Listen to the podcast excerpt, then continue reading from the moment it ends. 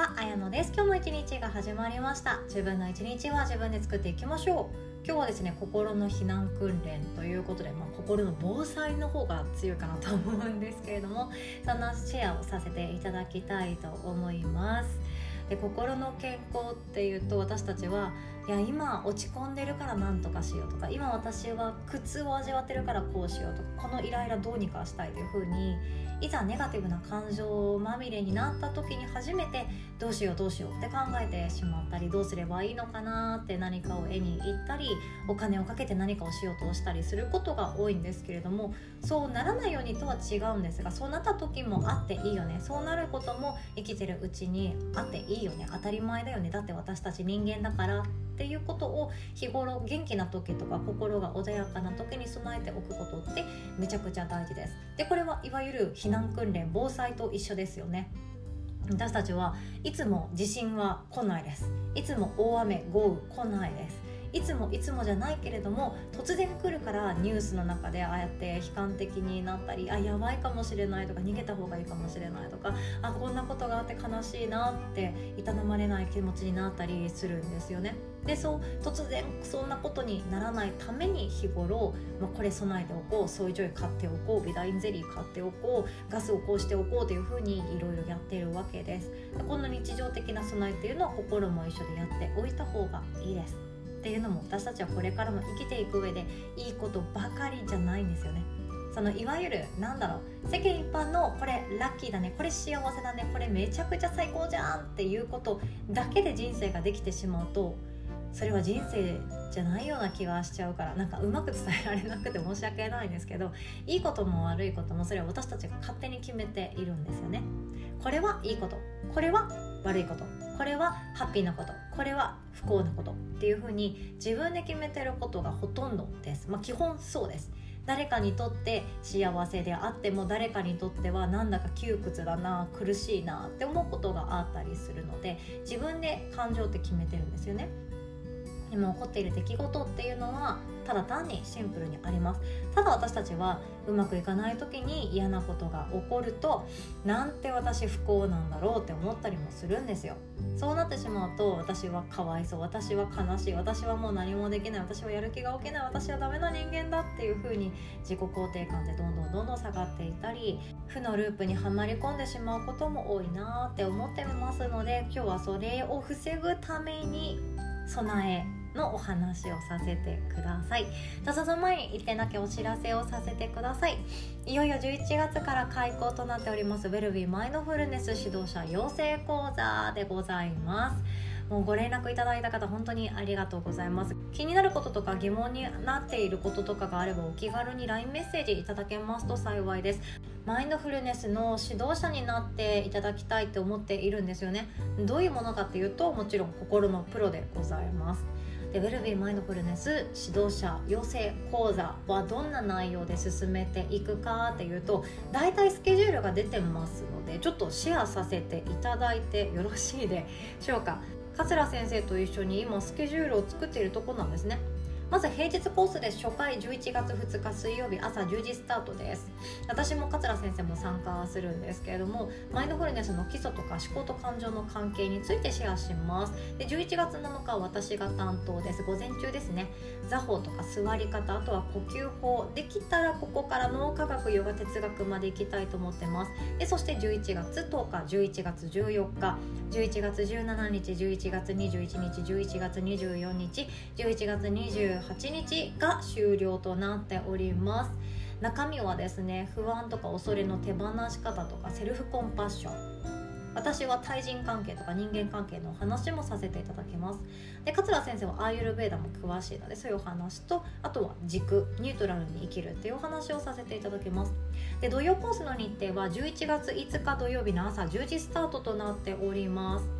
そして11月19日11月26日12月10日12月17日で終了となります。1.5ヶ月ですね。この内容でやっていきますので今年中にはマインドフルネスの指導者として活動はもうできますし年明けから何か自分で新しいプロジェクト企画しようかなとか誰かとタッグを組んでイベント開催しようかなってそういうことも実践していけるんじゃないかなと思ってますのでぜひとも使ってください。私はですね使える資格が大好きなんです。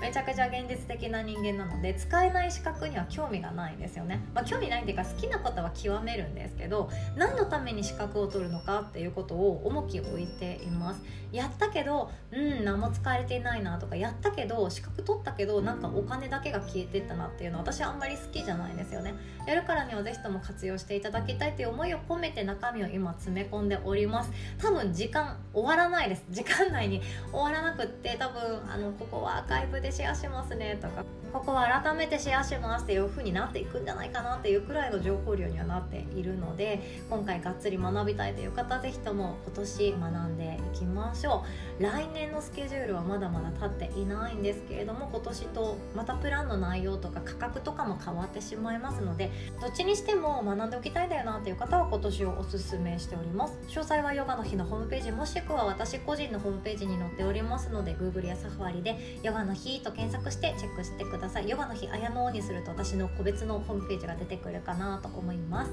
ということで一緒に成長できる方楽しみにしております。どうぞよろしくお願いします。長いお付き合いになっていきますよ。そして本題に行きましょ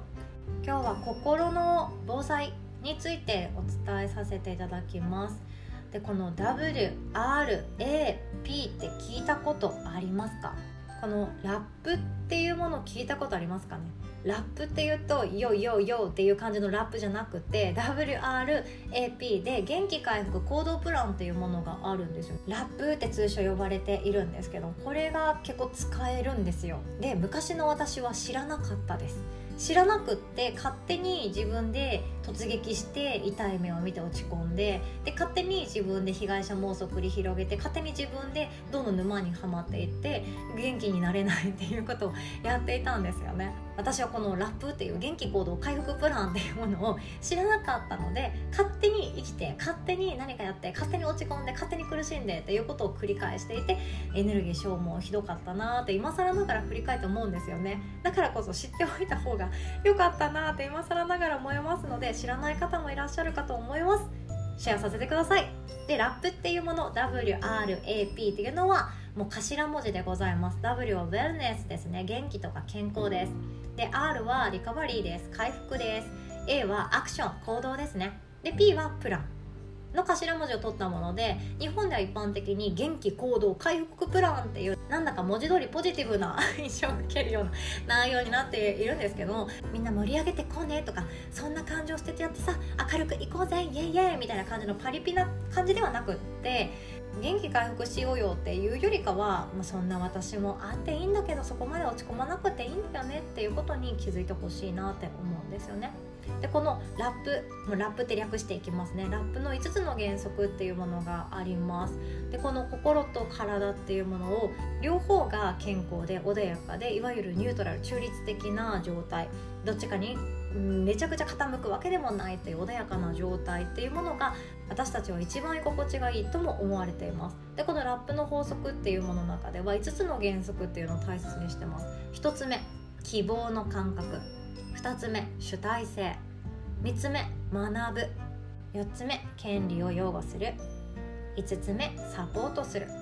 っていうことです。でこれらの原則っていうものを大事にするからこそ自分の心をまた元気を取り戻そう健康な体と心を取り戻そう不調を回復しやすくしておこう。その不調を回復しようじゃなくてしやすくしようが正しいんですよね。でするためにできることって言われています。で一番初めの希望希望を自覚する希望を得るっていうこと味わうっていうことなんですよね。今あなたは希望を持っていますか？すっごいざっくりした質問なんですけどあなたは自分の未来に希望を持っていますかっていうことです。大抵の場合自分の生きづらさとか心が苦しい窮屈だもう苦しい辛い悲しいっていう時って希望を持ててないんですよ希望がないと生きる勇気も気力もなくなってきます。今を耐えしのごうとかなんとか今日も生き抜こうってする時って希望ってないんですよね。で私たちは希望っていうものを持つことから始まります。私の将来はきっと幸せだっていう希望を持ってくださいじゃなくってですね私たちは心をまたニュートラル居心地のいいところに持っていくことができる人間なんだよっていうことに気づいていくっていうことがまずは回復の第一歩って言われています。でそのためにそもそもなんですけど自分がよく行動してしまっていることとか自分がよく陥りがちな思考パターン。これに気づいておくっていうのがとても大切って言われてるんですよね。例えば私だったら、えっと、落ち込みすぎてもうやけくそになった時って今だったら超ここだけの話スプラトゥーンに逃げてます。これあのヨガのファミリーのごく一部の人は知ってるんですけどスプラトゥーン3が面白すぎてですね一時期ハマってたんですよね。元はといえば甥っ子くんの影響でもうなんかスプラ対戦しようぜみたいなノリでやってしまったがゆえにめちゃくちゃハマっていや絶対3出たら買おうって思ってた。まあ任天堂のゲームなんですね。スイッチのゲームです。やってる方いたらぜひともフレンドになってください。でこんな風に現実逃避をするっていう癖があったんですよ私の場合。もう嫌だ。むしゃくしゃするとか。嫌だもうこれ考えたくないということがあったら別のことでスカッとすることをしよう。っていうのが私の癖なんですよね。あとは苦手だなとかこの人のと喋ると本当疲れるんだよねっていうことがそういう人が出会ってしまったらその人を避けようとします。その人の顔も見たくないし同じ空間にもいたくないからできれば出会わないように自分で時間のスケジュールを立てて行動しようとかいうことまでやっちゃうタイプなんですよね。これ私の行動パターンです。そして思考ですね。昔の私本当に情けないくらい自分のその被害者妄想がひどかった頃があったんですよね。こんなに頑張ってるのに私は報われないとかこれだけ一生懸命やってるのに誰も助けてくれない。私ってなんで惨めなんだって思ってた時期があってもうそんなの人生うまくいくわけなかったんですよね。でもその思考パターンに気づくのには本当に時間がかかりました。うまくいかない原因は自分にあるとか対人関係でうまくいかない原因は絶対に自分にあるんですよ。何かしらの原因があったり自分の思い込みがあるんですよ。そこに気づけなかった自分がいたんですよね。でもこの思考のパターンっていうのに気づいていくとあまた私被害者妄想に陥ってるじゃんとかきっとあの人も本当に言いたいことっていうのは別のことがあるんだろうなっていうふうにまた違った考え方ができていくので心の苦痛とかその絶望とかもう悩みの沼とかいうものにはハマりすぎないようにはなってきたんですよね。これが大切かなとも思います。自分のよくやってしまう行動パターンよく陥ってしまう思考パターンこれを知っているからこそあ私ってこれ思いすぎてたよね。私の勝手な考え方だよね。これって私の中では大切だと思ってたけどきっとあの人の大切とはまた違うんだよね。というふうに柔軟に考えれていくことができて私ってまた元気に戻っていけるんだよねっていうきっかけになっていくんですね。そして2つ目の主体性ってやつです。主体性っていうのはもうちっちゃい頃から大事って言われてますよね。もう当事者意識ですよ。私はこれをやっている。私もこれに貢献したい。私もこれをやりたい。あなたはそう言っているけど私はこっちがいいっていう風に自分がちゃんと主語になって喋っている行動のことかなと思います。私の音声を聞いてくださっている方の中にはですね主体性持ちたいけど持つ勇気がないっていう方が多いんじゃないかなって思ってるんですよ。本当はこう行きたいけどいやでも親から何か言われたら嫌だな。本当はこう行きたいんだけど周りから何か言われたら嫌だなっていう思いを持ってる方が多いんですがこの主体性があるからこそ心って元気になるんですよ。あの人はこう思ってるんだね。それもいいね。でも私はこう思ってるんだよねっていうこの「私は」っていうこと。これが自分の人生にいろんなところに散りばめられてるだけで心って元気になっていきます。そして3つ目学ぶっていうこと。この学ぶっていうこと学んで知識を得ていく学習していくっていうことこれは特に自分が好きなことを学ぶっていうことですね。心の元気って自分の好きとか興味とか関心っていうものを学んでいくことに直結していくって思ってるんですね。だって学べば自分の人生の選択肢が増えるんですよ。でこの学ぶっていうのは何を学べばいいのかっていうと個人的にはですね違和感を覚えてること学んだ方がいいと思ってます。お母さんは大学行って卒業したら就職しなさいそして結婚しなさいって言ったけどえ本当かな？なんかそれでいいのかな？なんだか違う気がするんだけどっていうのが私の違和感だったんですよね。そのルートしかないのかな？っていう違和感。この違和感に気づいて自分で情報を得たり学んだり誰かに会いに行ったり誰かのもとで学んだりで自分が活用していくことによって人生って変わっていきます。違和感って見落とさない方が本当にいいんですね。そのためにも一人時間を作って自分と対話するその自分の違和感に気づいてあげることって大事だと思います。一人時間ってよく想像されてるのがそのヨガマット敷いてあぐら組んで目を閉じてマインドフルネスするんでしょ？しかもいい環境で清潔なお家の中でゴミ一つ落ちてないあの空間でみたいなイメージ持たれがちなんですけど全然そうじゃなくていいって思ってます。例えば私はいつ一人時間を味わってるかっていうと娘を子供園に送り届けた帰り道なんですね。その帰り道の15分20分間のその一人で自転車に乗る時間めっちゃ重宝してます。自分ってなんかここ違和感だったんだよねとかママ友の会あるけど私それ本当に行きたいのかなとか そんな感じで自分と対話すると自分の中でも答えは実は決まってるんですよ。その答え決まってるけどそれを2つ目の主体性ですよね。その主体性を持って自分の行動にすることができないから私たちはよく悩みます。だからこそ1人時間作ってあげてください。でそして4つ目権利を擁護するっていうことですね。でこれは自分のために必要だと思っていること思われていることは声を上げていこうよっていうことだそうです。心も体もそうですけどもっと細かく言うとその自分の今の居場所ってなんか違う気がするとか今の扱われ方違う気がするとか今の私のこの体調なんだか変な気がするっていうことこれは一人の人間として生きていくからには大切にした方がいいし声を上げた方がいいですよね。職場とかお仕事されてる方であればこういう声って上げない方が楽なことが多いんですよね私が今これを反感持って上司に言ったとしてもきっと何も変わらないだろう。じゃあ嫌われるとか目をつけられることの方が面倒くさいから言わない方がいいよねっていうこともあったりするんですけど自分のための人生なので自分のこと全然大切にされていないよねとかそんな扱い方ちょっと不当すぎないかっていうことっていうのは諦めないでくださいということですね。そしてサポートをしましょうっていうことです。自分も相手もです。自分だけじゃないですよね。自分も相手つまり周りの人もってことですお互いにサポートしながら助け合っていく関係を育むことを大事にしましょうということですね。人間みんな一人で生きていけないです。一人で生きていけそうな時代がやってきてんですけどね。困ったことがあったら何かネットで調べればいいし必要なものがあれば UberEats でも出前館でも頼めばいいし Amazon さんも使えばいいです。昔だったら何か足りないものがあるって思ったらお隣さんにちょっとピンポン塩貸してとかいう時代があったそうですよね。私も知らないんですけれど今思えば町民運動会っていうのがあってその町の町ぐるみの運動会を小学校でやってたんですよね。その小学校の運動会とは別の町ぐるみ地域の人たちで開催する運動会っていうのがあって大好きだったんですよ。肉屋のおっちゃんが走ってるとか。あといつもよく挨拶されるあの駄菓子かな？駄菓子屋さんのおばちゃんがなんか綱引っ張ってるとかいうのでみんななんかもうお互いになんとなく知ってる人たちがもう和気あいあいとしながら自分の子供会のなんか威厳をかけて戦うんですよね。めっちゃ楽しかったんですよ。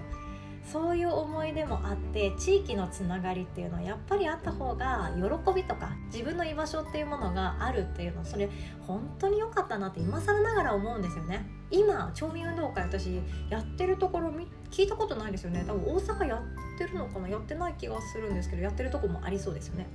まこの話はさておきやっぱりつながりっていうものが人生の幸福度にも直結していくっていうのがウェルビーイングの話でも分かるようにあるんですよね。一人じゃ生きていけない一人で生きていけそうな時代がやってきてるけどやっぱりつながりっていりますよ。私はどういう時にいるかっていうとちょっと LINE とかで連絡するほどじゃないしメールでわざわざ文章にするほどじゃないんだけどちょっと聞いてくんないっていうのを目の前の友達にこうこうこうでさこうなんだよね。もうほんと聞いてくれてありがとうっていうだけのどうでもいい話。これをする相手がやっぱり欲しいです。やっぱり欲しいんですよ。なんだかんだでいやもうこんなことあったんだけどさちょっとウケるよねっていうその LINE でわざわざ送ったらいやこいつちょっと LINE めんどくさうざって思われそうな 内容も喋ったらスルーされるじゃないですか。あそうなのね面白いねで終わらされるじゃないですか。それってやっぱり対面で喋れる相手にしか結べない関係だなって私は勝手に思ってるんですね。だからこそつながりって大事です。そのつながりっていうものを日頃の日常で大事にしましょうってことですね。ラップの法則って落ち込んでからすると大変なんですよ。落ち込んだ時に主体性持っていけようよって言われてもいやいや苦しいんだけどであったりもう絶望してる時に何か学ばなきゃって思っても何ていうか排水の陣な感じがして多分楽しく学べないですよね。でもそうじゃなくって心が穏やかで元気な時に私ってこんなこともあっていいよねこんな辛い思いしてもいいよねだって生きてるんだからっていう希望を持つとか主体性に生きるとか学びを探求するとか好きなことを見つけるとか自分の環境を守ってあげる誰かと手を取り合うということを元気の時にやっておくっていうのが大事っていうことだと思っています。ということで今日はこんなお話でございました。最後までお聴きくださりいつも本当にありがとうございます。そして余談なんですけども限定配信の音声プレミアムパートナーがなんと無料でスタートしました。これまで有料だったんですけれども10月からは無料で週に1回ぐらいの放送予定になっております。音声付きのメルマガって感じですね。特にお金をかける余裕はないけれどもビジネスしていきたいなであったり自分の本当に好きな仕事を見つけていきたいとか自分でビジネスを作っていきたいけれども周りに仲間がいないから不安だっていう方に購読していただけたら嬉しいなって思っています。私にできることは何でもやろうと思っているんですけれどもやっぱり周りの環境って大事ですよね。周りの人が全員専業主婦最高って言ってたら多分起業する気持ちにもならないしビジネスやっていても多分心折れちゃうんですよ。でもそうじゃなくって私はいつも率先して失敗しに行こうと頑張ってます。だって失敗したらネタになって周りの仲間にあこれやらない方が良かったよっていうことを言えるからなんですよね。でもそういう人たちとか私の仲間もそうです。未来ラボの仲間もそうです。そういう仲間と、まあ、つながり合えるチャンネルというかその糸を1本でも持っておくだけでもいいんじゃないかなって今思っているんですよね。なので興味ある方は是非ともチェックしてください。この音声の概要欄にも載っておりますのでご覧いただけますと嬉しいです。ではお互い素敵な一日を作っていきましょう。最後までお聴きくださりいつも本当にありがとうございます。おしまい。